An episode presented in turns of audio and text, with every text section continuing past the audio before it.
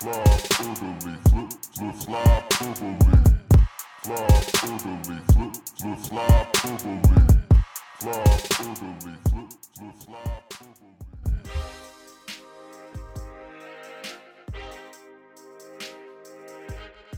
everyone. Welcome back to Flight Hyperbole, Flight Fam, whatever the hell I'm calling you these days. How you guys doing? I'm doing okay. I'm hanging in there. The weather keeps changing. Life keeps changing. I don't even know what to say. I'm joined today by the one, the only Steph Driver. Steph, how's it going? You know, I had an experience today of nature is healing. And I, Is I needed to tell you about it. I'm excited. So I left the house today, which is an event because who does that in, in Uh, the now, right? Right. And I went to the liquor store because Oh, that that's an extra adventure right there. you know, I decided I had earned not one, not two, but three bottles of wine. I had earned it. I think you had. I got I uh, I got a Riesling, I got a Merlot, I got a cab. So you know we're You gotta doing catch them all. gotta get them all. We're doing great. Um, and I got catcalled, No. which is I know You it's left the house It's like predatory 10 minutes. and it's gross. However, it's been the first time in a very long time that someone had appreciated my yoga pants as opposed to my couch. And I, I have to say, Steve, nature is healing. That's your sign that nature is healing. It's getting That's my side. Yes, nature is healing. Oh, congratulations, I guess. Thank you. it felt a lot like the before. And that's nice. Yeah, I mean, I, I have trouble feeling like the before. I, I try to leave the house once a day for a brief walk, and that that is always just kind of like, what am I doing here? Why why would I even do that? And then I'll go out on the weekends and I'll look around. I I don't miss people. Can I just go back to my cocoon and and just burrow away? Yeah, that's a really good point too. Like the the six foot radius that they that is now in place. I would like to keep that Oh yeah, forever. I don't want anybody in a store standing within six feet of me ever again. I want all of my food delivery people to drop the food and then walk away. I don't I don't want to have to do the awkward exchange. Like, yeah, I know I ordered $60 worth of tacos for just me. I know that. there's nothing wrong with that. It, it they're delicious. And yes, it's the third time I've ordered $60 worth of tacos for myself this week. Please don't make eye contact. It's bad enough. It's bad enough that Grubhub, the drivers will text you when they're back in your car and you just see the list of the amount of times that same driver has told you that they're there with your food. I've never even thought to do that, and now I might have to take an adventure in the text oh, messages. Oh god, it's so bad. It's so bad. And like it's an adventure to look back through your your dining experiences, but if if you're in a if you're in a slump and you're ordering out a lot as one does, As one does. It's, I don't call that a slump. I just call that life. well, you know, sometimes it's a slump. Sometimes That's fair. This- well, sometimes you it's sheer laziness. Like I, it is. I- I just- it's sure I sheer worked hard. I don't feel like doing this shit. But sometimes it's like, you know, I think I'm going to order from Shake Shack and it's a double shake kind of day. Which, again, I've done more than once during quarantine. There's nothing wrong with that. it's a double shake kind of day. I could talk about food for the rest of this episode if you would like. I'm honestly fine with that. I, I've discussed starting up food perbole before, and we can just do food perbole for the entire episode. That's fine. It's a brave new world. I'm figuring out the format. Let's talk about whatever the fuck. I could talk about food for hours. Mm. Have you been to Shake Shack recently? Uh, We ordered. We ordered Shake Shack. Uh, I want to say like a month or two back because we, I don't know. We've got a rotation, and every now and then you say, "I really want to help the little guy, but I really want to eat a goddamn Shake Shack burger." Yeah.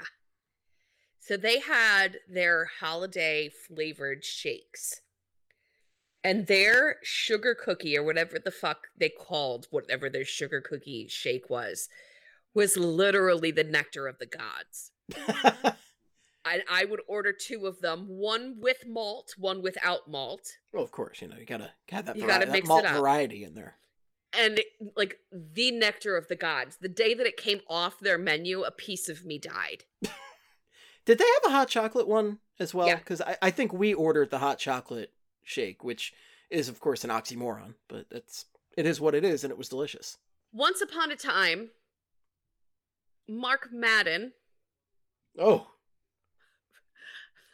replied to a porn star Well, on Twitter right. about buying her frozen hot chocolate, and it was a big deal in Flyers Twitter. This was probably at this point, probably like 10 years ago. that is I, I have to say that is such a, a bizarre thing to think about is just how far back these flyers twitter references can go at this Yeah. point there is a whole there's a decade plus of history now with flyers twitter and that's terrifying and yes mark madden is just i, I remember this a little bit because again anytime you can dunk on mark madden is a, a good time He's so just vile. And that Just tweet was just like disgusting Oh, oh, oh, yuck. it's just like an intersection of disgusting things and you're just like oh Yeah. It's bile in the back of your throat. Oh, yeah. No, that's totally it. Like, ew. And So I, the thing about been- Mark Madden, that, been hyperbole. yes, I know we can just end the episode right here. No, the thing about Mark Madden is also just like, I I love when people will come in and defend him, and the closest I can think of as a a Philly, I guess equal to that is maybe like Angelo Cataldi or something. And I can't imagine Oh, any yeah. Flyers fan coming in and vehemently defending Cataldi to a Pittsburgh Penguins fan. Yeah. Yeah, maybe. I'm trying to think who do people get real worked up about down here? Well, people love to. Well, the thing is, like, I- feel like the Philly sports fans, like, they, they don't really defend their, their hosts down here. It's Yeah. more about we actually just dunk on the local hosts all the time. Like Missanelli is a big one. I mean, I I, Ugh. I I can't even tell you how many times I have watched that GIF of him dribbling coffee down his shirt. that is one of the funniest got funniest damn things I've ever seen. It's so good. Yeah, he's he's another one that's just gross. Didn't he was it him that threw the tantrum one day and threw off his headset and it was caught on video? Correct. That was a Yeah. hundred percent him, and Yeah. just Fuck professionalism all the time. Fuck that guy. Fuck that guy. exactly. Exactly. I hate them all. It's not great. It's they're, they're not great. I haven't listened. I, I can't even tell you the last time I listened to sports talk radio. It's again that's probably a decade plus. Yeah. Yeah, I don't even bother. I listen to podcasts and maybe Pandora in my car, but usually it's podcasts. Podcasts and whatever you know old rock because I, I I'm very outdated. I'm I'm too old for the the kids and whatever the hell they're listening to these days. I, I'm the old man of Flyers Twitter here, and I just got to say, get off my lawn. You know, we had didn't we have a conversation this week or early or late last week about just like how old all of us are when we brought Yes. in we brought in Amen. We brought of- in sweet baby, show. sweet baby amen true friend of the show though. And he is just a a child who has really lit us all up with some energy and conversation.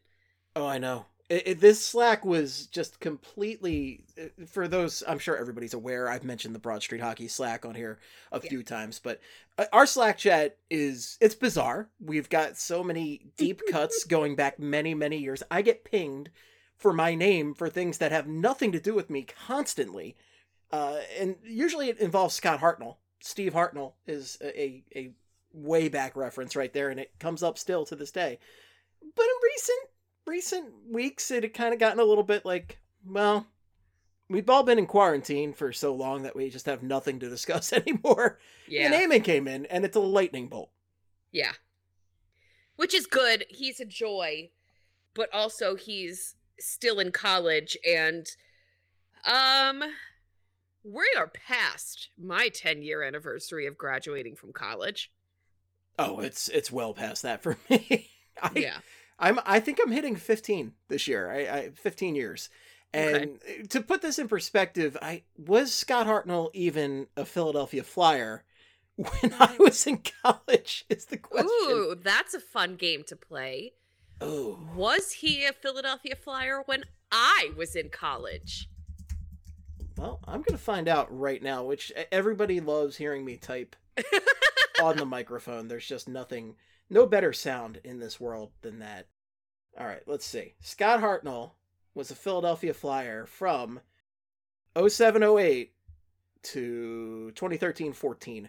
So the answer is Scott Hartnell was a Flyer for. Actually, no, he, he wasn't if he started at the end of 07. So, no, Scott Hartnell was not a Philadelphia Flyer when I was in college. He was for me. So, all right, at least we've got that. Yes.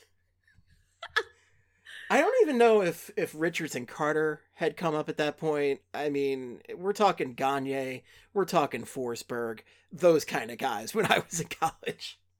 Oh, we're talking lockout when I was in college. Oh, yeah. The, the full season. Yeah. A, a great time to just lose all interest in hockey. Yeah. Which I didn't, but it was tempting. I remember distinctly making fun of someone who played on the Drexel ice hockey team. And I was like, your sport sucks. It doesn't even exist right now. And look where you are now. And look where I am. In fairness, I would still tell them that his sport sucks. Oh, no. uh, Please like my sport will not enjoy that statement from you. The fucking NHL today put out uh, a statement on racism against Asian and Pacific Islanders. Um, I think I'm missing a word in there. I think they called it the AAPI, which I don't know what that stands for, so I'm trying to look that up.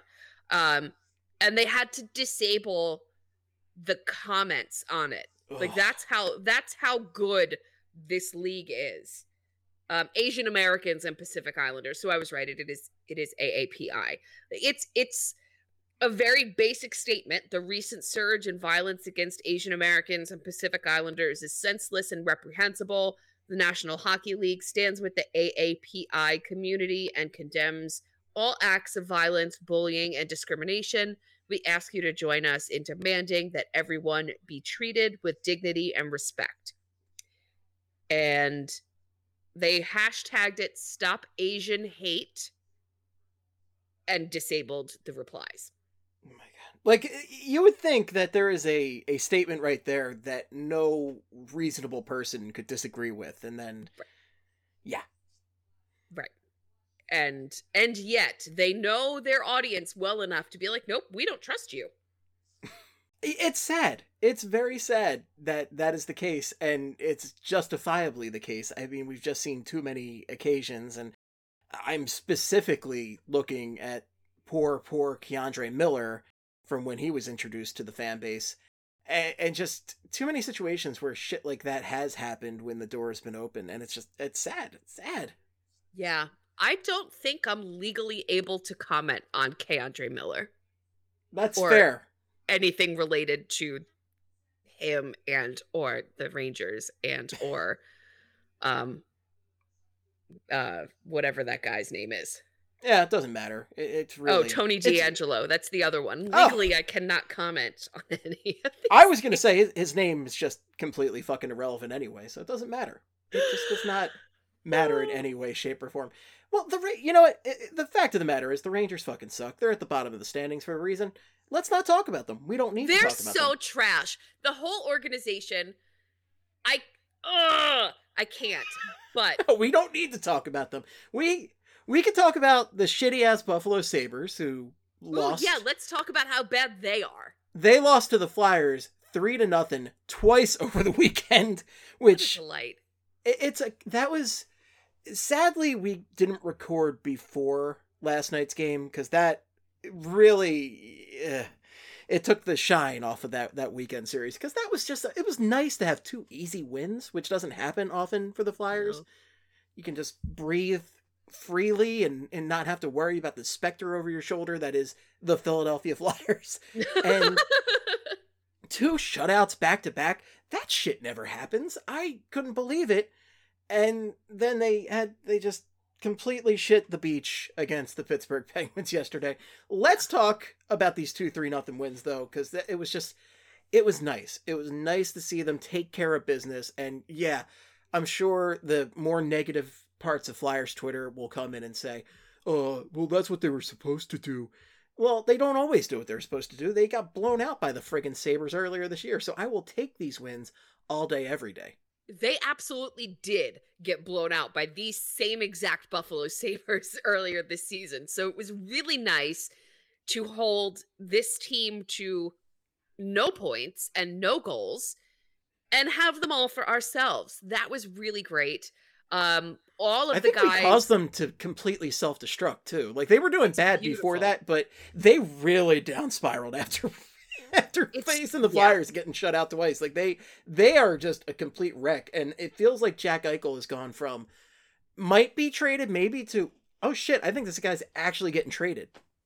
I love that. I hate Jack Eichel, but I respect his power grab when he decided to name himself as captain, GM, and coach of the Buffalo Sabres.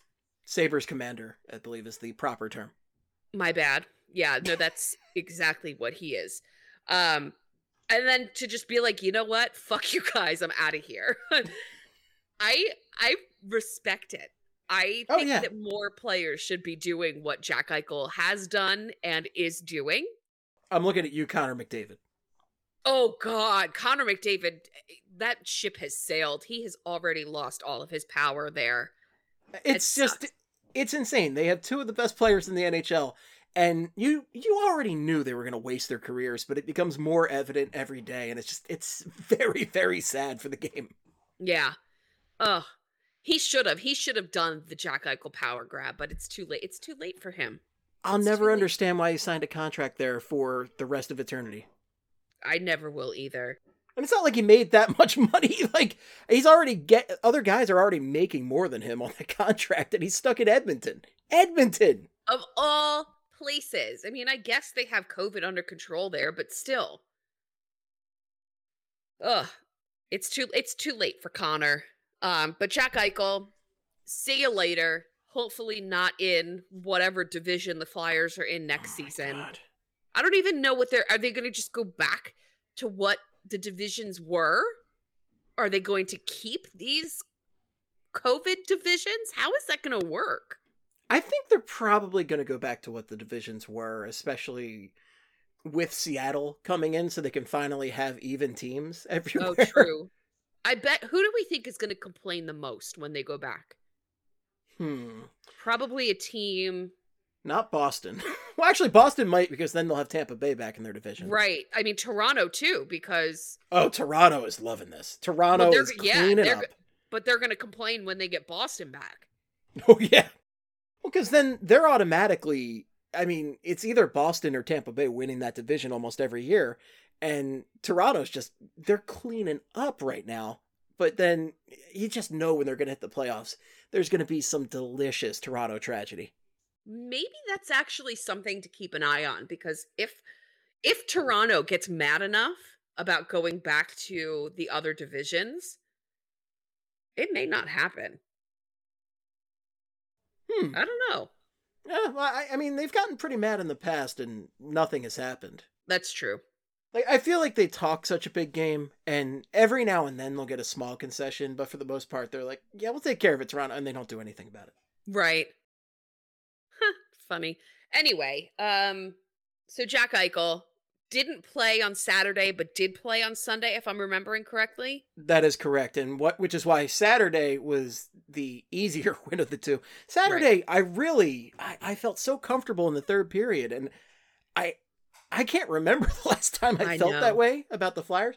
Sunday, I had a, a, sense of unease for a good period of that game, and that is what a difference maker he is for that team. I mean, they are he's that team, Mhm. flat out. Like Mhm. Panarin is that for the Rangers, and Eichel is that for the Sabres.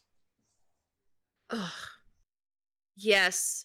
I'm I'm grouchy again about the team that plays in the train station because Panarin was not a Rangers very re- until very recently, but now he is and gross. I hate hating him.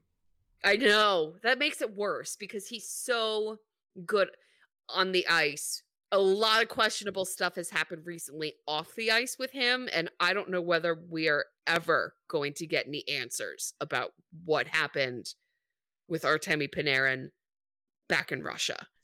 Yeah. Yeah, that's that whole situation. I I don't even know where to begin. I don't on that. either. I don't either. Um, and I, I think that if there were anything to say, you and I both very obviously have spoken out against domestic violence every opportunity we've gotten. Oh, yeah. Um, but this situation is so complicated and so messy, I think is the right word to use. Uh, just Messy's a great word. the political implications that I I don't even want to comment on it because it just seems like there's a lot more going on there than we know about. It's not every day that you have a situation that could be influenced directly by a world leader, let alone one of the the great like, you know, powers of the world. Yeah, so we're just not going to touch that and we're going to keep trying to talk about the Buffalo Sabres. Yes, let's not end up on any, you know, any lists anywhere. Let's try and avoid that. Yeah, I'm going to I'm going to try.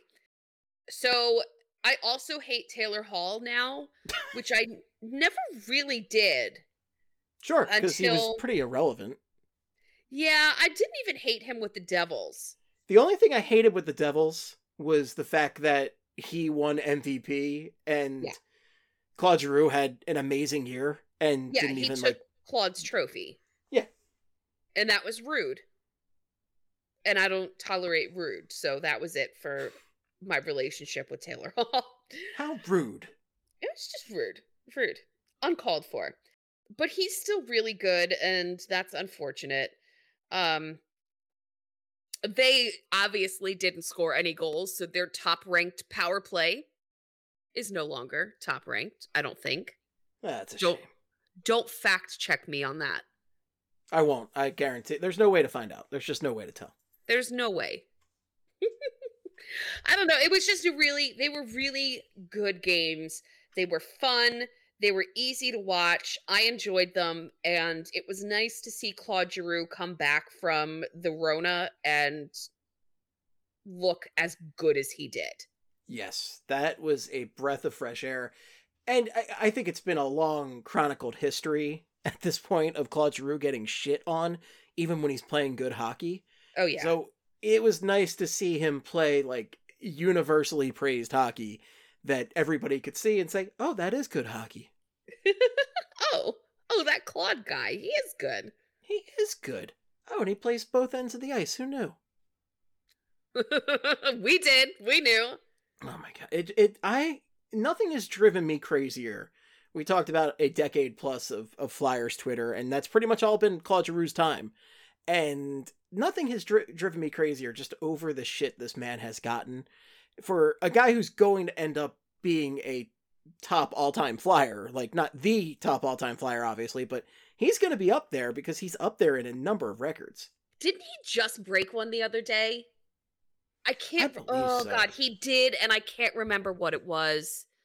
Now, this I will actually look up. Yeah, he broke. So he's. I know that he's second all time for something, but I don't remember what it was. I know that they.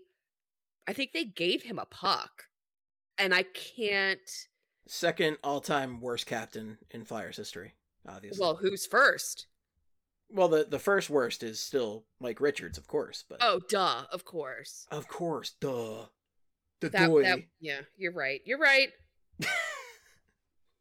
Complete sarcasm, folks, because I am a huge Mike Richards fanboy to this day, and uh, Claude Giroux is the man. But I think Jason Smith might still get the award for at least least relevant Flyers captain of all time. I think you're right. Probably the most generic name too of the bunch. Did did he spell it with a Y?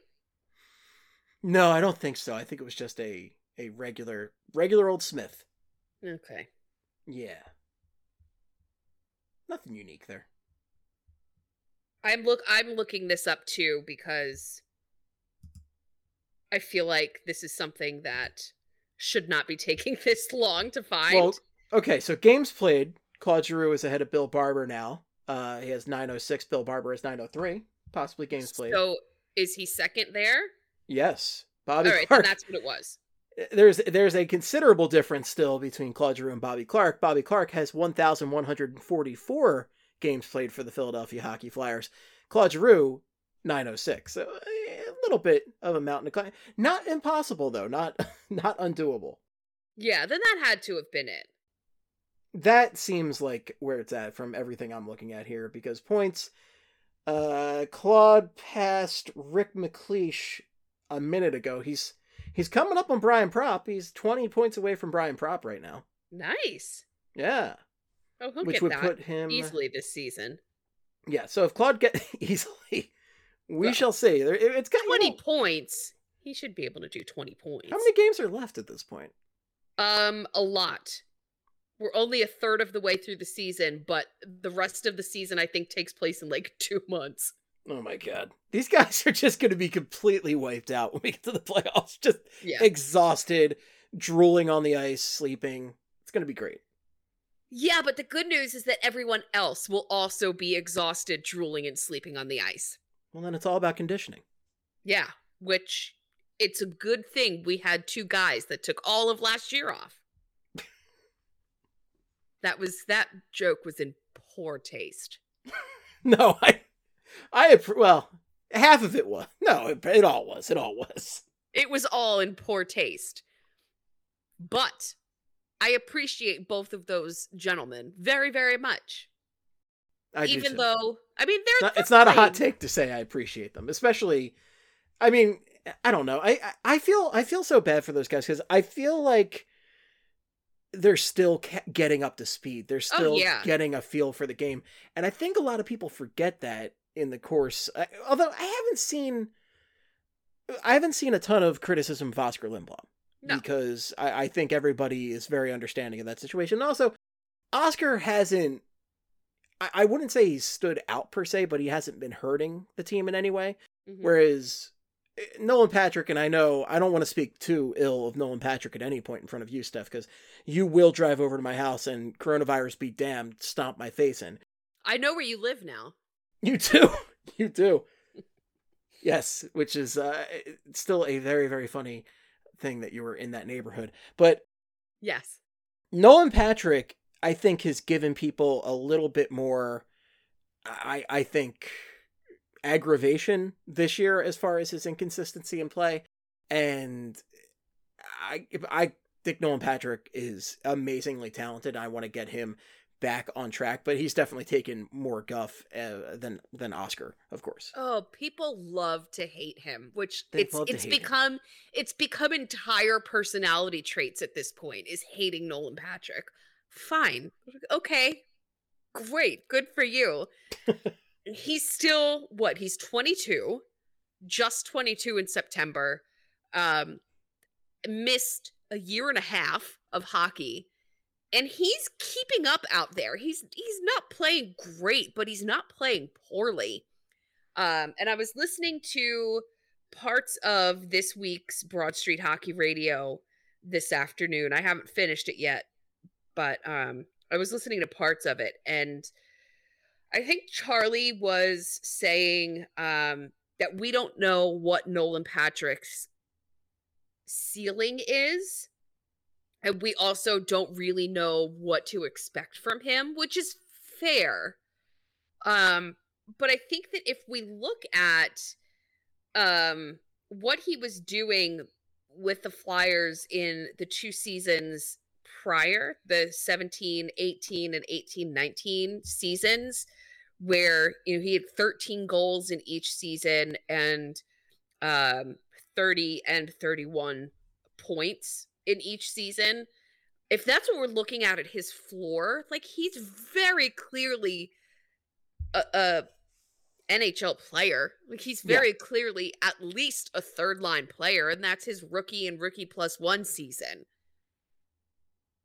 If you know, if he can get I don't know what his stats look like this year. I'm doing my best. what what do we got, Steve? I hear you typing away. I'm typing away. That's and I'm here to be stat guy today. Uh, Nolan Patrick has two goals and three assists for five points in 19 games played. All right, not great. Not Not great. great. But again, this is a guy who missed the entirety of last year. Is still, I mean, figuring himself out as an NHL player. What I always look at with Nolan Patrick is the raw skill set, those flashes of brilliance we have seen from Yeah. him, and I really feel like the coaching staff needs to find a way to get him up to speed. And again, a- lot of that might just be him having to, I guess, get back to the the shape, the NHL shape, which is it's tough. I mean, it, it, the NHL, I think people sometimes forget just how fast paced of a game it is. It's something that really might not come through on. Te- I- I know for a fact it doesn't come through on television. You always see it when you're when you get to the game. You're like, holy shit, this is fast. Right. And getting up to speed has definitely been a struggle. But what I always look at with Nolan Patrick are those flashes of brilliance, those goals when he's his hands are so good. And Yeah. how do you get those those passing skills? How do you get uh, those goal scoring skills out there more consistently for the world to see? That's really the the challenge and the question. It is. And you know, this the schedule this season is insane. So if he's already struggling to come back into hockey shape, and he has said many times he's a slow starter. So in in normal circumstances, we would be what, 19 games into the season. What, like into November had the the season actually started in October? I think so, something like that. like into yeah like it's still early in the season in terms of a regular season he's a slow starter and he's trying to get back into shape i had are you ready for my crazy thought I'm so ready for your crazy thought. Lay it on. and me. i'm i'm acknowledging that it's a crazy thought Let's galaxy brain this shit. so remember sean couturier when he was very young Yes. and being used. I mean, he was they're different hockey players, different styles of player. Sure. Well, Couturier has always been known for the defensive prowess. Like that is from day one what his thing was, and then he added the offensive component in recent years when there were old men who were going, Couturier, what does he even do? Whereas Nolan Patrick came in definitely with more of a reputation on the offensive side. But he's not bad defensively, Yeah. which I mean, I, I'm that sorry that very long pause. I know, I know. I was there was a recent play. It might have been in the Pittsburgh game where he was a disaster defensively. That was Okay. on the tip of my. It's very recent though. okay, all right. So he's not a disaster defensively. I'll accept I- that. I just like what if I don't remember what the rest of the thought was, but it, is it was more like just drawing parallels to early Couturier and early Patrick. Like maybe don't give up on this dude yet. Oh yeah. maybe there's a skill set that he that we haven't seen yet. Don't give up on him. No, and I think the people who want to give up on him are bonkers. They're insane. It, it- I've seen too many Flyers get given up on this young, this early in their career, that end up being just amazing later on. I'm looking at Patrick Sharp, who Ugh, did not yeah. get a chance here, got traded away for nothing, and ended up having a fantastic NHL career where I spent half of that career going, how do we get Patrick Sharp back? Yeah. Do you know who I want to talk about next? Who do you want to talk about next, Steph? I don't know. I don't know. Joel Farabee. Oh, let's. I could talk about Joel Farabee. I could talk about the bees. Oh God, not the bees. All day. I love what this guy is doing right now. He's he's having an unbelievable season. I am so happy that he's a flyer and that he's just found the next level to his game. I love everything about Joel Farabee and um I'm acknowledging that he has a soul patch and we're just we're rolling with it. In the year of our Lord 2021, this man is still rocking a soul patch like he's 2009 Chase Utley. Yeah. And we're we're rolling with it. He just turned 21. He just turned 21. And he looks like I don't know, he looks like a seasoned NHL vet right now. He is Yeah.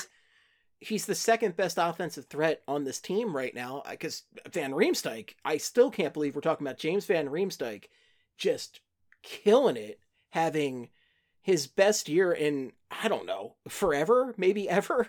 He's been amazing, but Farabee is right up there with him. Farabee has been just so rock solid and I think the thing about Farabee that is very pleasing as a Flyers fan and, and having watched this team for years with all their passers, and they're very good passers, don't get me wrong. But Farabee shoots the goddamn puck. He fires away, and it's a thing of beauty. Yeah, yeah, and he's it's like the sniper that we've been waiting for forever. Oh, yeah. I love Joel Farabee. That was it. We don't have to. We could continue to talk about him, but that was all I wanted to say. We could gush over Joel Farabee, but I think we're all doing the same thing. And every time he has the puck, you're watching and waiting because you know something special is going to happen. and that's Mhm. a hell of a feeling. I mean, it, we've been talking for years about watching these kids like come up and play and and get in there, and we often forget how young these guys are in the the full spectrum of things. But it's very satisfying to see them come together and see guys like Farabee and Sanheim and Myers, you know, see these guys really come together and and play some good hockey. yeah, we've earned this. Like we really have. We sat here all of the patiently watching Through all and of waiting. the years of Paul Holmgren, like we've earned it. Oh yeah. Well, the end of Paul Holmgren is still so just painful to me in, in so many ways because I mean, eh, for uh, every good move, every brilliant move that man made, he made five crazy moves. Yeah. That's his whole thing. Yeah. Yeah. And then, of course, you have the very divisive Ron Hextall, who. Let's talk about Ron. Let's talk about Ron for a minute because Ron is in trader? Pittsburgh, the blood trader, and we just had to watch.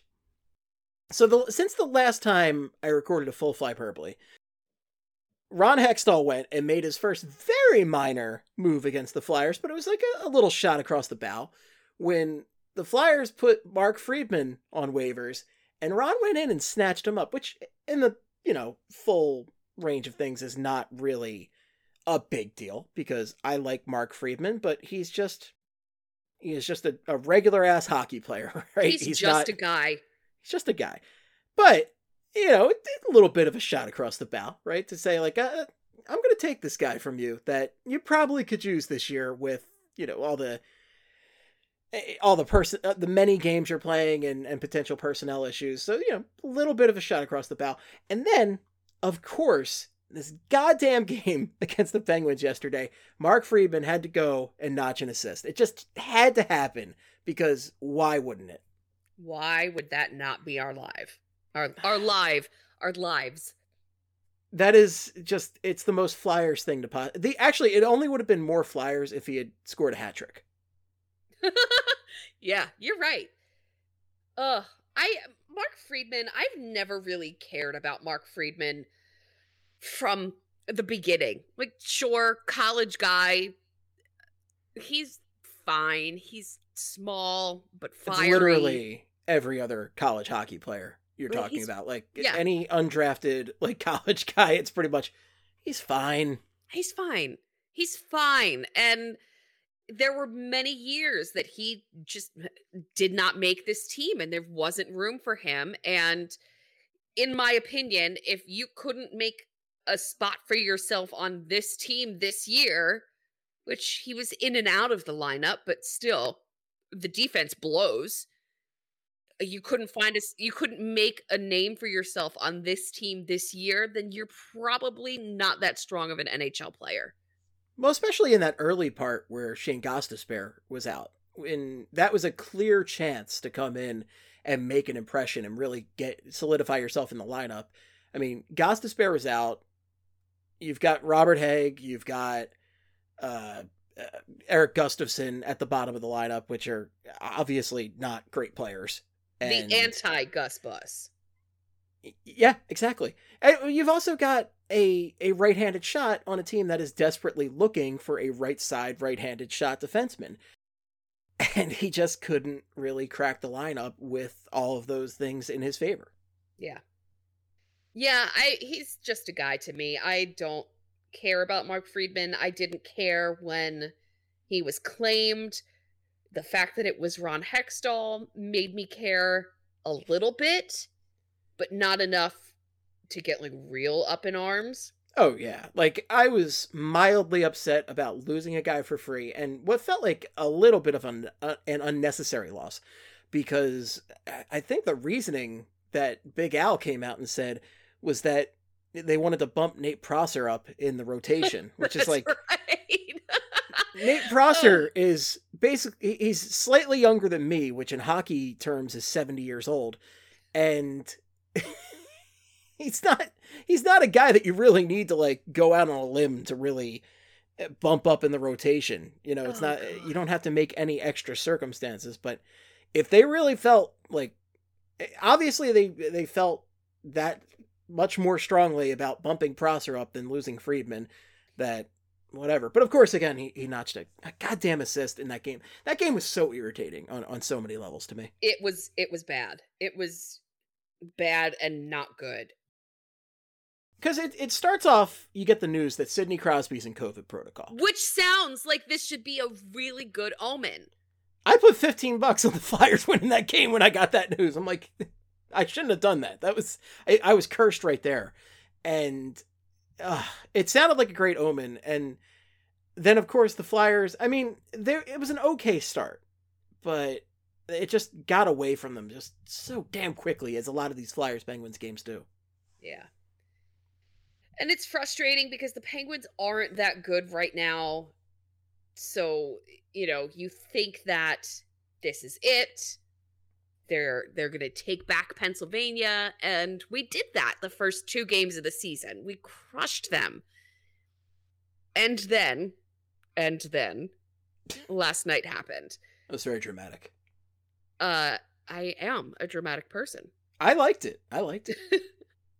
And you know, Travis Konecny comes back from COVID, and everyone that had come back from COVID was just lighting it up, and he did not. So just disappointments across uh, across the fucking whatever. Find a Delaware word. Valley. Yeah, I, across the board. I think disappointments across That's the board what is I the good term. say. Yeah. Well, and Konecny, I- think he's just eh, besides the hat trick game with the giant gritty hat, which is amazing and a season highlight. He really hasn't done much this year, which is just awful because he was the team's best player in the regular season last year. Ooh. Um, I don't love that line of thinking. Um, because I don't love what he's been putting out there, unfortunately. that's I mean, fair. I'm a That's huge fair. Travis Konecny fan, and when he's at his best, he is drawing penalties, he is scoring goals, like he's everywhere. And I just, I don't know, I haven't really noticed him this year, and that sucks. Um, yeah. I'm looking I'm looking it up. I'm looking it up because I I get my back up about Travis Konecny because I consider him family. Travis Konecny is a top five like favorite flyer on this team for me. Like he is.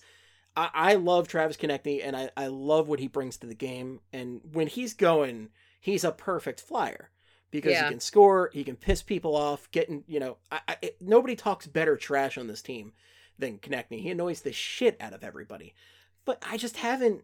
He hasn't been bringing it as consistently this year. And again, there it, it, very extraordinary circumstances uh, for the second year in a you know we're yeah second year in a row I can Yeah. go ahead and say that and Yeah. I I do give some guys some leeway for that but I really would like to see more from Konecny because he is just such a difference maker for this team when he's on. Yeah, so last year he was nearly a point per game player. Um this year not quite so much. So out of 13 games, he's got 5 goals, 3 assists, so 8 points in 13 games. Not great. Not great. Not where I want him to be, but No. it's as we were saying about Nolan Patrick, it's relatively early and I think we keep forgetting that because we're used to this point in hockey season being the wind down period where okay, we're getting ready for the playoff pushes. I mean, March is playoff push time. Yes. And I think that's where we're all at mentally right now and it's driving all of us a little crazy. I think you're completely right.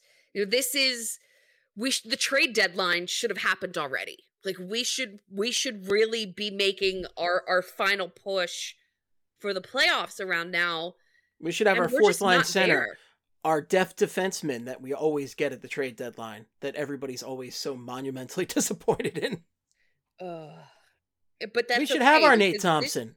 This, this year we're gonna love the the predator that we pick up. I'm loving this Predators fire, fire sale right now. I know Eamon's not loving it, but I'm loving it. It's fun for me personally, and that's all I care about. Sorry, Eamon. Sorry. You know, Eamon did come through. I, I've got some notes here uh, on one of the biggest targets from the Predators here, and Eamon did come through with a little little scouting report for us. Of so course he did. He's an angel. It's an angel. I'm ready for it. We're ju- oh, we just want to get into it right now. I'm down with oh, that. Oh, we don't have to. I mean, it's. I don't want to. You know what? I don't need to talk about this Penguins game anymore. I just wanted to mention one thing on that. Fucking Cody Cece and Mike Ugh. Matheson scored in that game. Like I can take Kasperi Kapanen. I can take Bryan fucking Rust, who I can't stand because I don't know. He just sounds like a bench player with that name.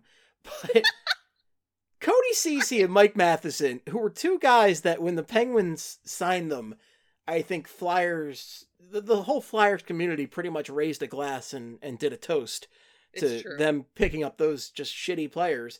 I think Matheson is more of a mediocre to bad player, whereas Cece is a flat out shitty player. And of course they scored goals last night. Like that just what a disaster that game turned into. It's one Yeah. game, it's two points. But I really was hoping the team would ride the momentum from the Sabres game, would take advantage. You, don't want Crosby to be out in COVID protocol. You obviously don't want that. You don't want any of these guys to be getting COVID. But if you're the Flyers and you're the best player who always destroys you on the other side is out, you really need to take advantage of that. Yeah. And they play this stupid team another two times this week, which, Which is absurd. I is like- so absurd. Ugh, you just But can't get away. Like Crosby should still be out, so that's good. And it's not even Malkin. The thing, like ugly ass Malkin's not even the one in there killing you. It's these No. guys like Kapanen and Rust and Cody Cece. Kaka peepee. Um, It's all just unfortunate. It is. And you know what else is unfortunate? This is a little bit peek behind the curtain for Broad Street Hockey. We had two people recap the game last night by accident. So, two of our staff writers had to pay extra attention to that shit game and, oh and then write about it for only one of them to get published. And I feel so bad that they like it could have been a night off without hockey for some of these for at least one of them. But no we had we had two. So however bad your viewing experience was it was worse for someone else in the broad street hockey ah, staff that's just that's just tragic. yeah it was it was a, a bad night Awful. Awful. awful awful awful All right. Let's talk about let's talk about the the main trade target that I think is on everybody's minds right now because defense is obviously the Flyers' problem, but you know, we can always use a sniper 20 on this team because everybody wants snipers. They want people who shoot. One of those. But that's not where the focus really should be. Defense is where the focus is and should be. And the Nashville Predators have a prime candidate. He might be the number one trade target out there right now. That's certainly the number one not named Jack Eichel. Mattias Ekholm is the he's pretty much the defensive trade target out there and pretty damn good one from mm-hmm. all indications. What I really like about this guy, sadly he doesn't play the right side. If he played the he plays the right side sometimes from what Eamon told me. But if he played the right side, it would be just such a perfect trade target that the Flyers would be fools to not rush out and and get him. But still, top four defenseman, you can't sneeze at that for a team that is struggling uh, defensively like the Flyers. and he's 30 years old. Best thing about him, that cap hit is fantastic. He's got one more year after this, 3.75 mil, which is just a a fantastic cap hit for a player of this caliber. Mm-hmm. Yeah, that's a really good deal, and he's a very good player. And our defense sucks so much, he would make an immediate impact. Even if our defense didn't suck so much, he would make an immediate impact. I would give my entire life for Ekholm on the Flyers. The whole thing, just you The whole have it. thing. The whole thing. That's a bold statement, but I'm into it.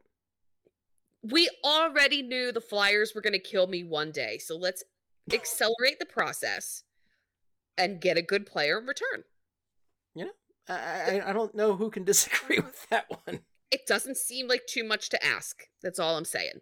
That's all you're saying. That's all I'm saying. Ekholm's 30 years old, 6'4", 215 pounds, left-handed shot, seven points this season, three goals, four assists, and he's been pretty consistent over the last few years at 30 to 40 point range, somewhere around there. Right. And for for a team that really hasn't been known for much on the offensive side. Like when Nashville was good, they were being carried by their defense. Like who who do they even have that scores goals right now? Matt Duchene, who we hate. I hate. I've Other dropped Duchene from two fantasy hockey teams this year, so he's not doing very good. Okay, good. Uh and they've got Forsberg, who you know, is good. He's good. He they got him in a very lopsided trade, and that's pretty much that. Yeah. But who else who scores for them? Like their defense was their calling card. It's been their calling card for pretty much their entire history. Right. And Ekholm was part of that. So let's uh bring him home Bring him and home. bring him home. We all know time. Mattias Ekholm, uh, famously from the Philadelphia, South Jersey area here. from Delco. Yep. From Del- Delco Zone, Mattias, Mattias Ekholm. Ekholm. It's time. It's something has to be done with this defense because it's it's atrocious. Yeah, Phil Myers was a healthy scratch the other day. Um I disagree with it in theory. No, let me let me switch that around. I disagree with it in practice because we have three, four defensemen and the rest of them are potatoes. So the fact that you're going to pull a defenseman out and replace him with a potato is a problem. Potatoes. In, in theory, he was playing really poorly. Like there was absolutely a goal against that he was responsible for in whoever the Flyers played before the Sabres. I can't. It oh, feels was like the so long ago. Rangers. Oh, it was yeah, the yeah, yeah, yeah. Rangers, and it was Chris Kreider. Oh my god! Oh, that Kreider Kreider. game. That Kreider game was insufferable because it's the same thing as with this Penguins game, except the Flyers one it and actually scored some goals. But the the Rangers won great player Panarin, and if you look at the points, the difference between Panarin and the next guy is night and day. And Kreider comes out and scores a hat trick against the Flyers. Like what? What insanity is that? Awful, awful. I know the play you're talking about though, where Myers really should have stepped up and just crushed Kreider. Like I think back to I think it was last season when Myers had that hit on I want to say was Oscar something from the the Blue Jackets. And it was the end of the game. It felt like a classic. The Flyers are going to lose this game situation or they're going to they're going to get it tied up at the end of the game and then lose in overtime kind of thing. And Myers steps up and just crushes this guy on the way to the um on the way to the net and like it's the kind of thing I want to see out of the Flyers defenseman. I've wanted to see out of Flyers defenseman for years and it was such a, a great thing to see. And I don't I'm not sure what has happened in recent weeks. Again, we're talking about like a crazy schedule, so maybe he's worn out or something, but it what he was definitely not with it and laying out those kind of hits in that game. No, and he's six foot five, and he's known to play with an edge. Like, where is that? Where is that? you can you can see him think on the ice and I don't want to see that. I don't want Phil Myers thinking because once he starts thinking and the rocks start tumbling around in there, he gets lost. Rocks. I'm just imagining it like the the lottery ball machine. yes. Except like gravel. Oh, so so a cement mixer. Yes.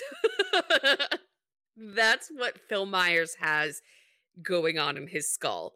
So shut it down. Don't think and just hit dudes. Shut it down. Gordon Ramsay style. See, I was thinking I was thinking John Taffer, but Gordon Ramsay works too. Oh, yeah, Taffer. Stop trying to think, you idiot. Oliver Bjorkstrand is who I was thinking of. Ah. Yeah. That is not who I would have said. That's not my first thought either. But good for Phil. Good Let's for Phil. start We- playing some more. I want to see more of that from Phil and that offensive side that we know he has. Like Phil is, i- i- I- you talk about. I was talking about the upside with Patrick. Phil Myers is a guy who has a tremendous amount of raw talent and upside to me, and I just want to see him play more consistently and get to that peak because I know, I know he's got it in him. I just want to see it more often.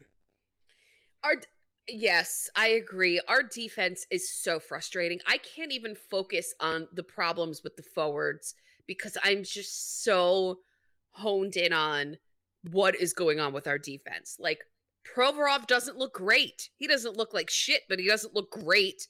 Ghost is the savior, like pushing 30, Shane Gostisbehere coming back is what's it what has saved this defense and and I'm using the word saved very loosely because we're still playing potatoes.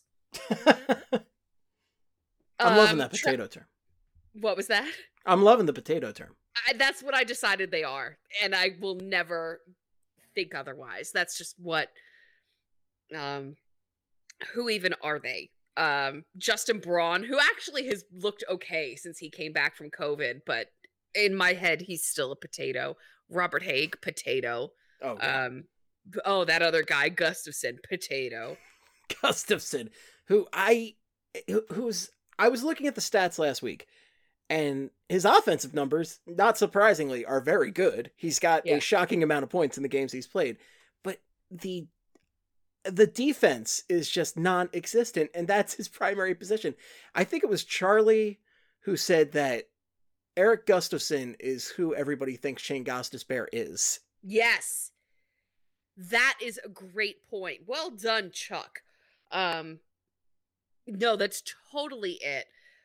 And like we've seen, Shane Gostisbehere does do a defense from time to time because he is not as bad as Erik Gustafsson. No, no. Like nowhere Erik near. Gustafsson is like he's worse than some of the worst defenders we've seen here in recent years, and we've seen some lousy ones. I'm looking at you, Andrew MacDonald. Mm, I was gonna go right to Nick Grossman. Nick Grossman's a great one because I mean that he's like whenever you call an NHL defenseman a statue or a pylon, that was Nick Grossman. Yeah. He is what I go to when I when I start thinking about the real dark times in Flyers fan history. It's Nick Grossman. It's it was I've definitely got a podcast era. where I'm talking about Nick Grossman back in the day, going like, "Well, this might work out," and oh boy, that was not Oh. correct. It was just bad from top to bottom. Um who oh Travis Sanheim. I haven't talked about him yet. He's the last one. I love Travis Sanheim, but I still need to see more from him.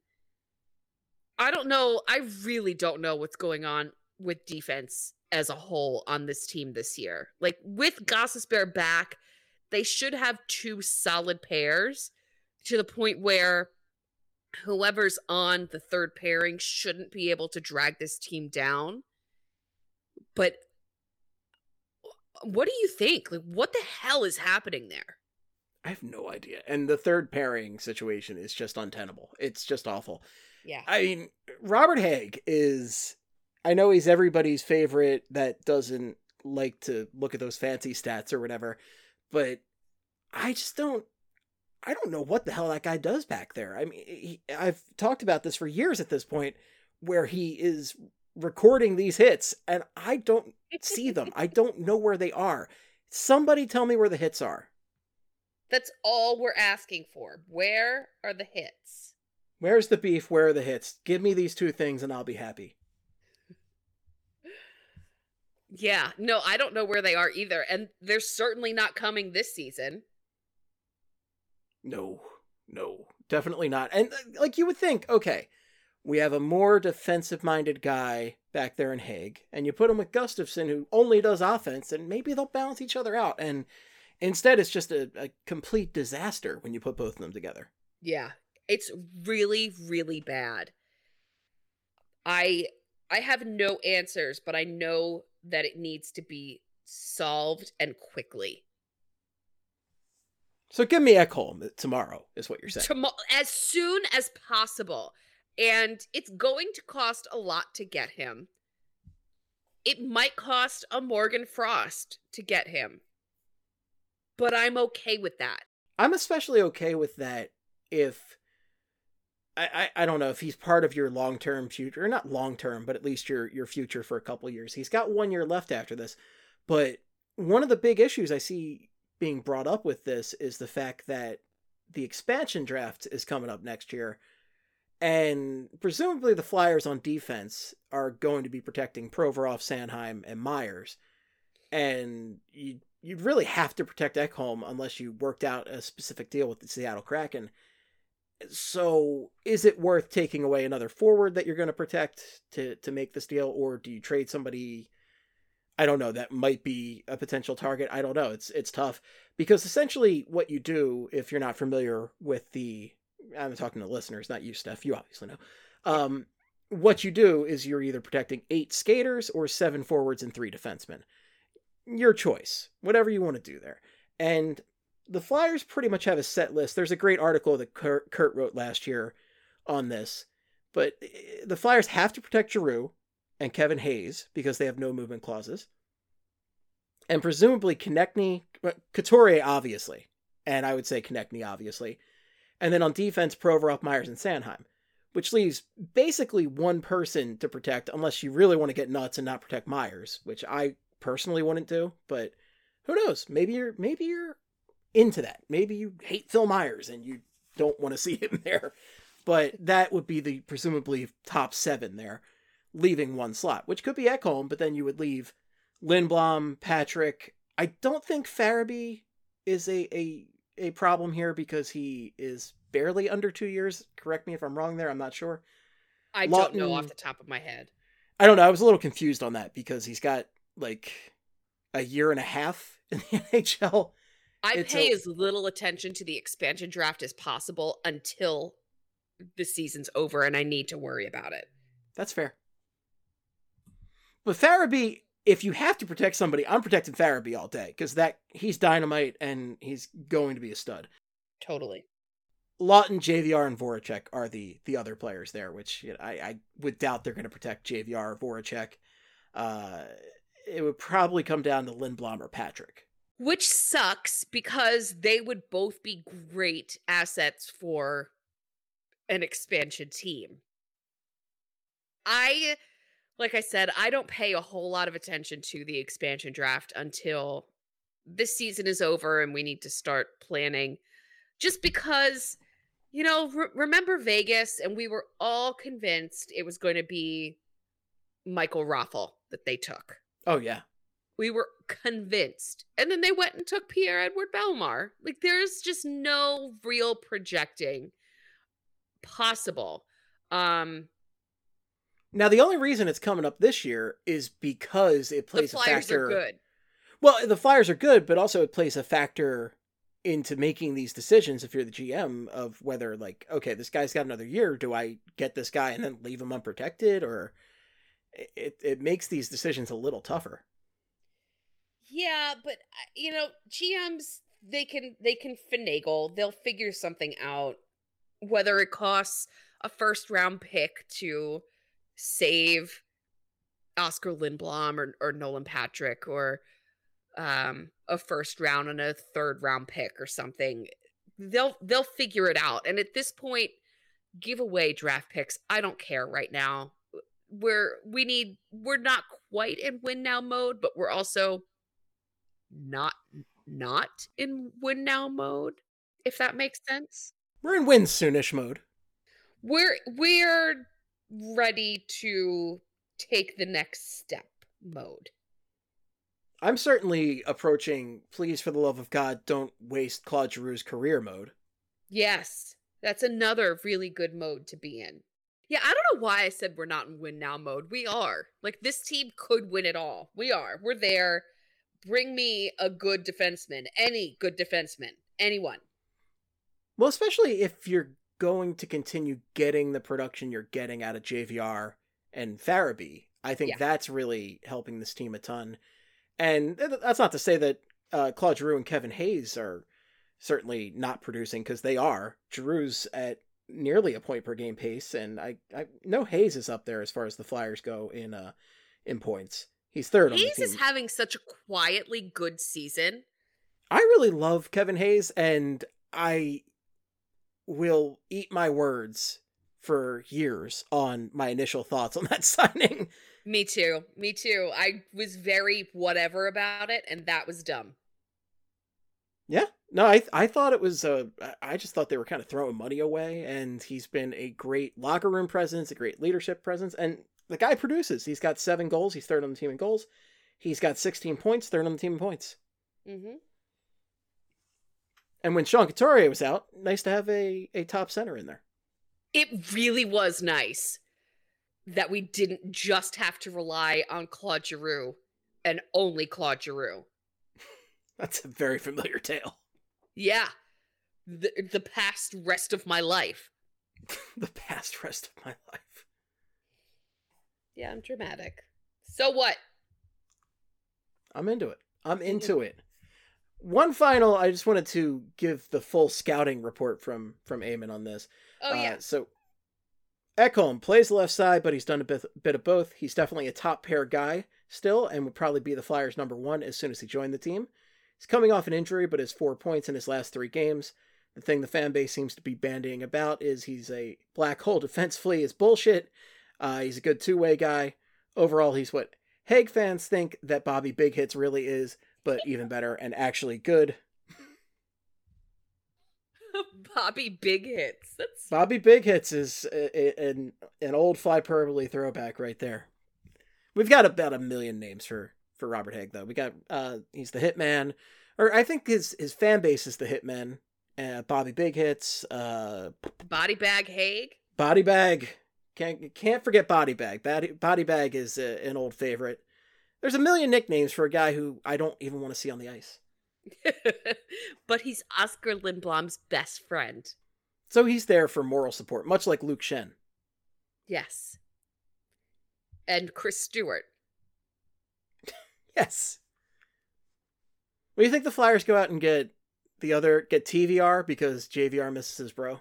You know, we had an article about that. Thomas wrote it this week about other cheap rental options, and TVR was one of the options that Thomas listed. And I'm not going to say that it didn't pique my interest because I was immediately like, huh, that guy used to be a Flyers killer. Hmm. Maybe. It doesn't could- always work out in our favor getting the killer on this team though. But if he's a cheap rental option, maybe we should try it. Yeah, I'm not I'm not totally unopposed to that given the shape of the defense right now. Hey, and it's always great getting the other brother. I mean, come on. Remember getting Wayne Primeau for Keith Primeau or Brett Lindros for Eric Lindros? Wait, we didn't do either of those, but None of those things happened. We and got for good reason. we got the bad Schenn for the good Schenn, except That's still an good Schenn started playing bad when the bad Schenn came over. And let us not forget, they both have Stanley Cups now. Oh my god. It pains me. Both of them, not just the one, both of them, Stanley Cup champions. And Patrick Maroon was there for both championships. yes, he was. I just don't understand how What this universe delight. works. what a delight. Sigh. Yeah. Steph, one final issue I wanted to bring up today. Okay. Fans are going to be allowed back in the Wells Fargo Center Yes. as of March 7th. yes. A quick rundown of the things the Flyers have trotted out there to make everybody feel good about this, to make give people the warm and fuzzies on this. Tickets will be sold in groups of two or four, no odd numbers, so sorry for you three person groups. Priority wait list, they have a priority wait list for that, so get on that if you're interested. $11 million air filtration system has been put in there. State of the art HVAC, state of the art HVAC system. So cool beans. Uh, they got clean teams, increased sanitation and cleaning, cashless transactions, temperature checks for the employees, and most important thing, you have to wear one of the following masks. It's either standard cloth mask, N95, a replica Garth Snow goalie mask, a Charlie Kelly style orange man full body suit, or I think the preferred op- option amongst fans, a full gritty mask. Oh God, yeah. Um. So here's I, I've got a lot of thoughts, and they're not quite aligned. So I am very, very nervous about cold weather, indoor, public settings. I think that it's far too soon, especially in Pennsylvania, where the vaccine rollout has been horrific. I, I think that it's just it's too soon for everyone involved. So not just the players who, you know, we're all breathing the same fucking air, state of the art whatever system, HVAC system or not. you wear every 30 minutes. yeah, you're still breathing the same air.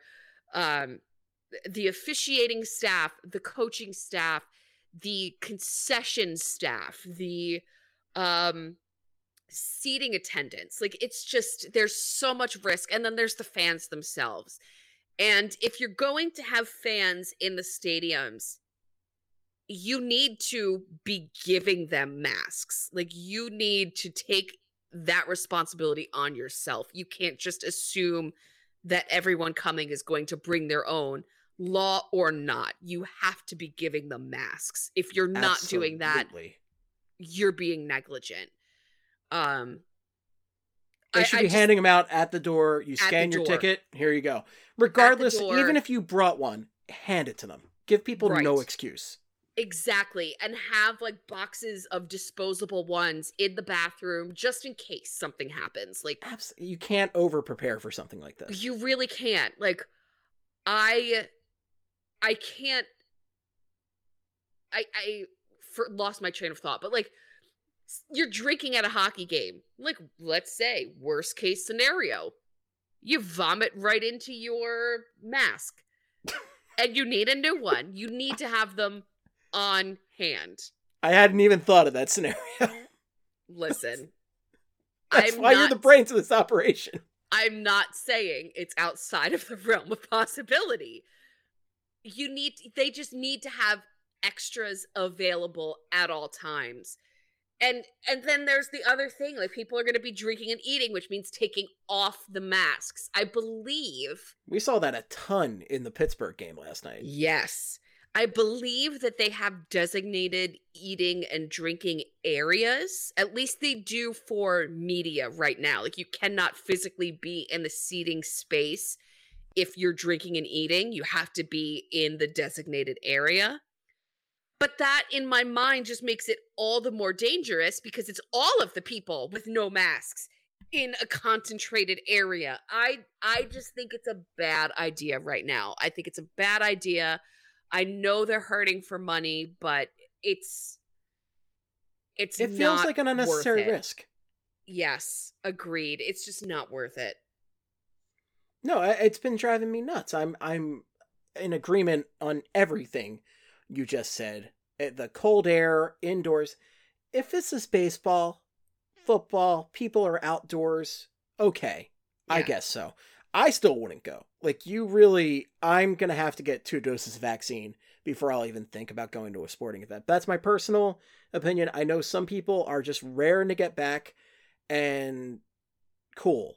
but I'm not there, and I really think this is just a a potential fiasco for for everybody, and it just seems dangerous. Yeah. I completely agree. And I'm getting the second vaccine this week. And I still, like, even after the two weeks, I still wouldn't go because it's just, it's too much of a risk. Yeah. And eh, it just it sucks because you know you want to see people at the game enjoying themselves, and I know it's a different atmosphere to have fans there, and I know it's better for the player or I, the players like it more. But I mean, it this confined space. I can't get over this. The Mm-mm. fact that it's indoors, cold air, confined space. It just seems like this could be really bad. Yeah. Yeah, I'm I'm worried about it and I just don't think that it's necessary, especially especially on top of how bad Philly has done getting this vaccine rolled out. I have no idea when I'm getting mine. I just have I signed up for everything I could to get information on it no clue when I'm getting it. That's so frustrating.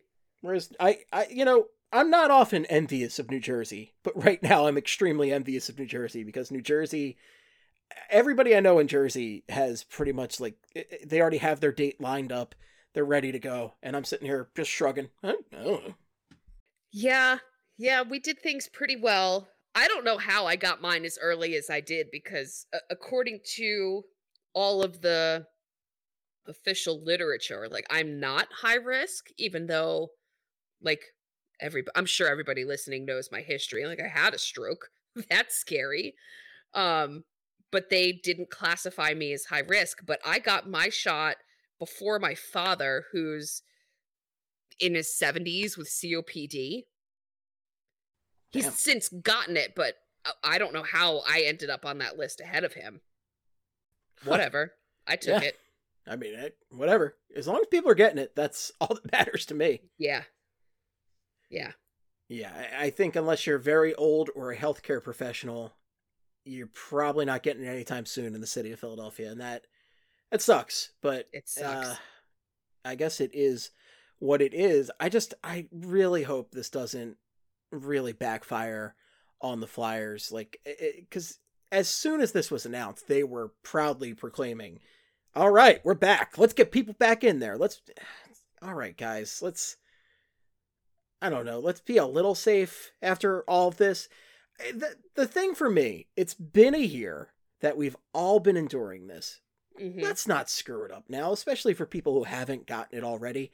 You don't need to go out and get it. You don't need to be part of that club. Nope. You really don't. It's not a good club to be a part of. I've heard it actually sucks. And it sucks for a long time, apparently. Maybe even the rest of your life. Who knows? Yeah. Yeah, there have been a lot of really scary stories about that. Yeah. Yeah. And I, I always worry about I mean, I know a lot of people aren't worried about these rich athletes getting it and oh they're in great shape and whatever. But there's been so many stories of guys who just are still who have had it that still are are enduring side effects from it mm-hmm.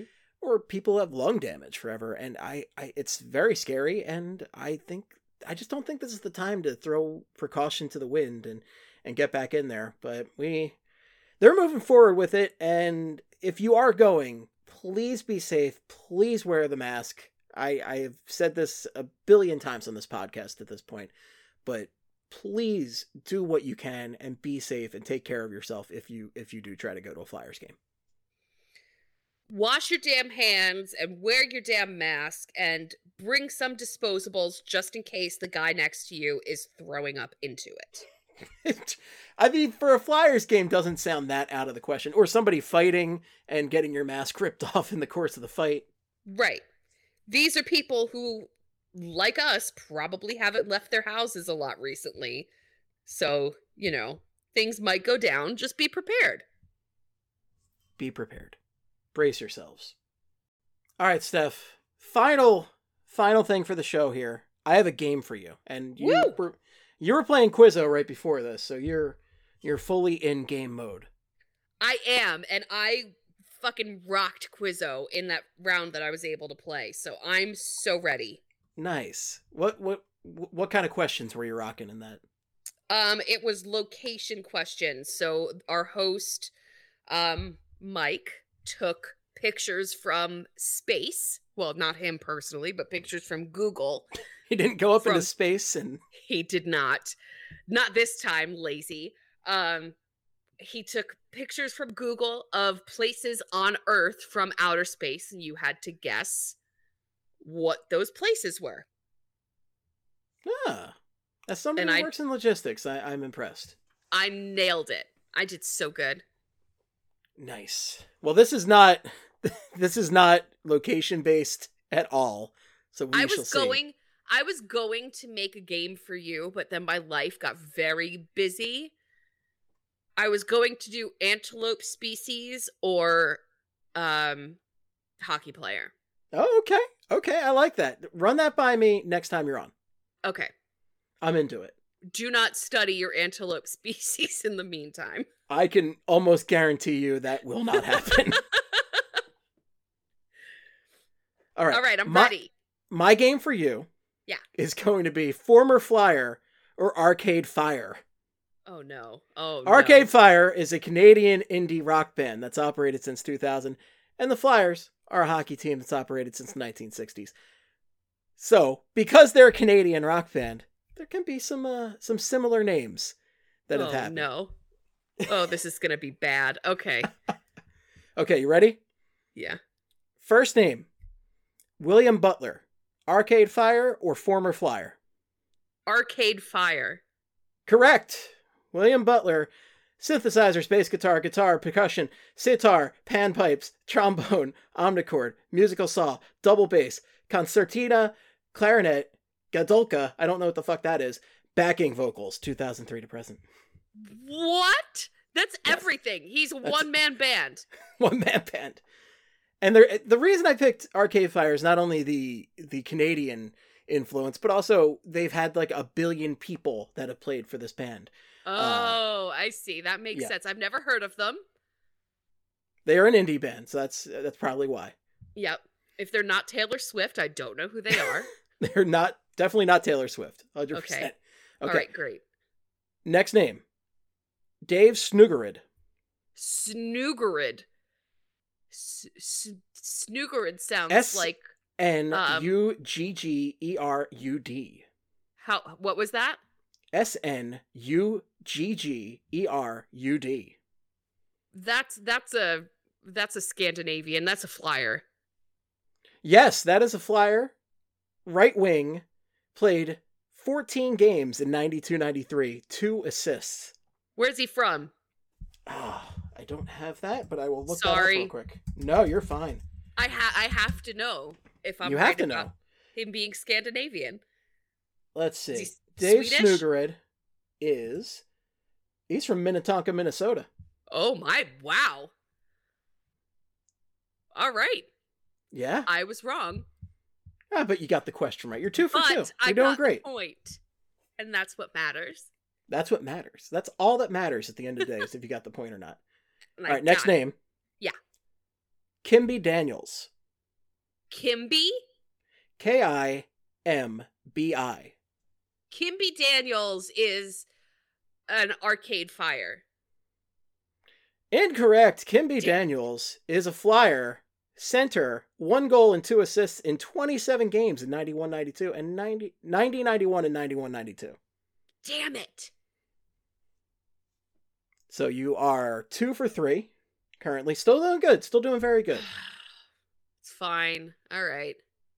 Brendan Reed. Arcade fire. Yes. Tap dancing, drums, percussion, and vocals on Arcade Fire EP. Is he tap dancing while playing the drums? I would imagine so. That's that's the only way to do it. I need to see that because it feels like performance art. It does. It definitely does. All right, next name for you. Yes. Doing great so far. Doing great. Only miss one. Tim Kingsbury. Tim Kingsbury. Well, see, that could go either way. Huh. Huh. Let me. Timothy. Hmm. I'm going to go with Arcade Fire again, three times in a row. Okay, well, you are correct. Tim Ah! Kingsbury, I thought was going to get you. I thought that was a good one, and That it is was it's close, a but- really good one. it is. That could have gone in either direction. Bass guitar, guitar, double bass, keyboards, and backing vocals. That's N- definitely not as impressive as tap dancing and drums. That's true. Definitely not. Bruce Hoffort, Flyer. flyer, correct.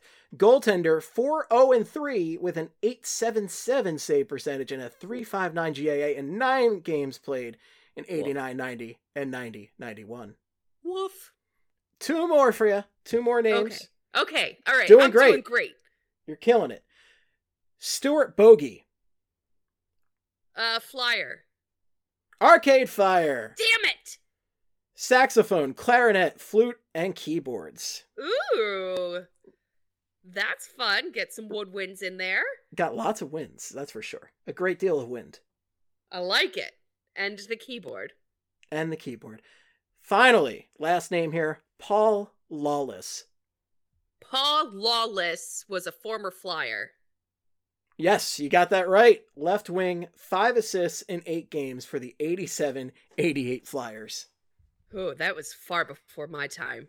I time tried to get. Flyers fan. Oh, I. I mean, I might have seen that guy when I was just a, a wee little Steve, but that's. I, I certainly would not remember Paul Lawless, who played eight games. I just tried to look for for weird older names that you know might. No, I love it. way. Yeah. That was good. No, I decided Lawless sounds like a very good hockey name, so obviously he was a hockey player.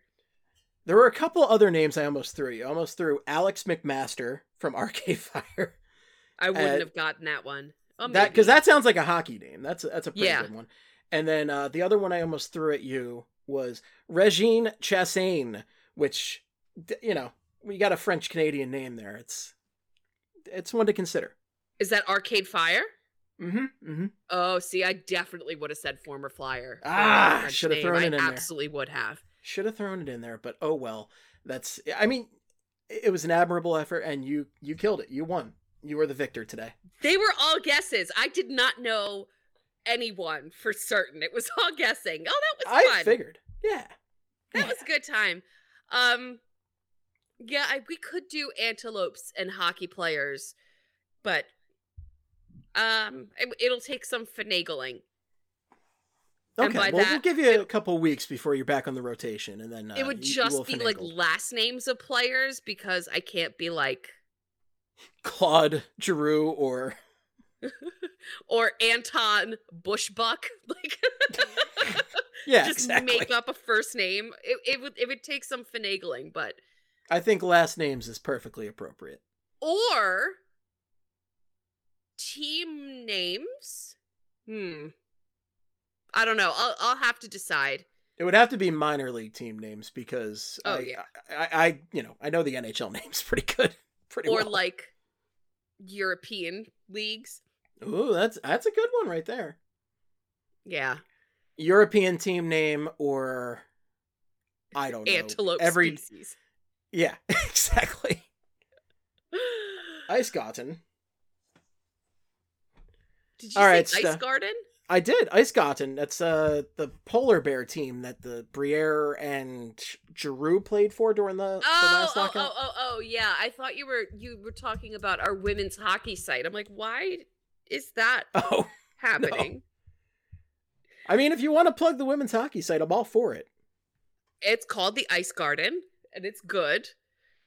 And I don't know what's happening in women's hockey right now, but there was a whole bar stool situation, and that was really shitty and not fun. No, no, definitely not fun and extremely shitty. Yeah. February, I went through a war in February, I believe. It wasn't. It's a month to forget Yes, please, as soon as possible. as soon as possible. I will drink to that. Ugh. well, that's all we got, and it was plenty for you folks. If you have any feedback for us, the best place is on Twitter. Steph, I'm sure everybody's following you already, but where can people find you on Twitter? I am at Stephalicious D. Oh, Wonderful. I just Oh, I thought I lost you for a second, but apparently I did not, so that's good. That's good. I took a swig of tea. That's where I was. Oh, no, my computer told me I lost the connection, so you know, I'm still here. great. We're just doing great. Doing Um, great. We're terrific. I am at Stephalicious D. Um, you can find me more regularly on BSH Radio, but even that has been spotty lately because I have been through a war. Um, but that's where I'm usually at. Um, where else can you find me? That's pretty much it. On SB Nation, I get my hands into a little bit of everything. yeah, Yeah, that's plenty. They don't, they don't need to find you anywhere else. That's good enough. that's it. That's it. Don't find me anywhere else. Just don't, my Twitter. please, for the love of God, do not. for the love of God. Um, but also my Twitter's a hot mess. So if you don't follow me, that's fine. No hard feelings. I could not agree more with that sentiment right there. Speaking of which, you can follow me at Flyperbole or at Estebomb, but if it's for hockey, you should really just follow Flyperbole. And follow BSH Radio, follow Broad Street Hockey, and be sure to listen to all of the great podcast offerings we have on Broad Street Hockey. There are so many, and they are so great. All right, folks, that's all we got for you. Thank you so much for listening. Wear a damn mask, wash your damn hands, and until next time, in the words of the great Gene Hart, good night and good hockey. Oh, wow. Oh, am I supposed to wow? Wow.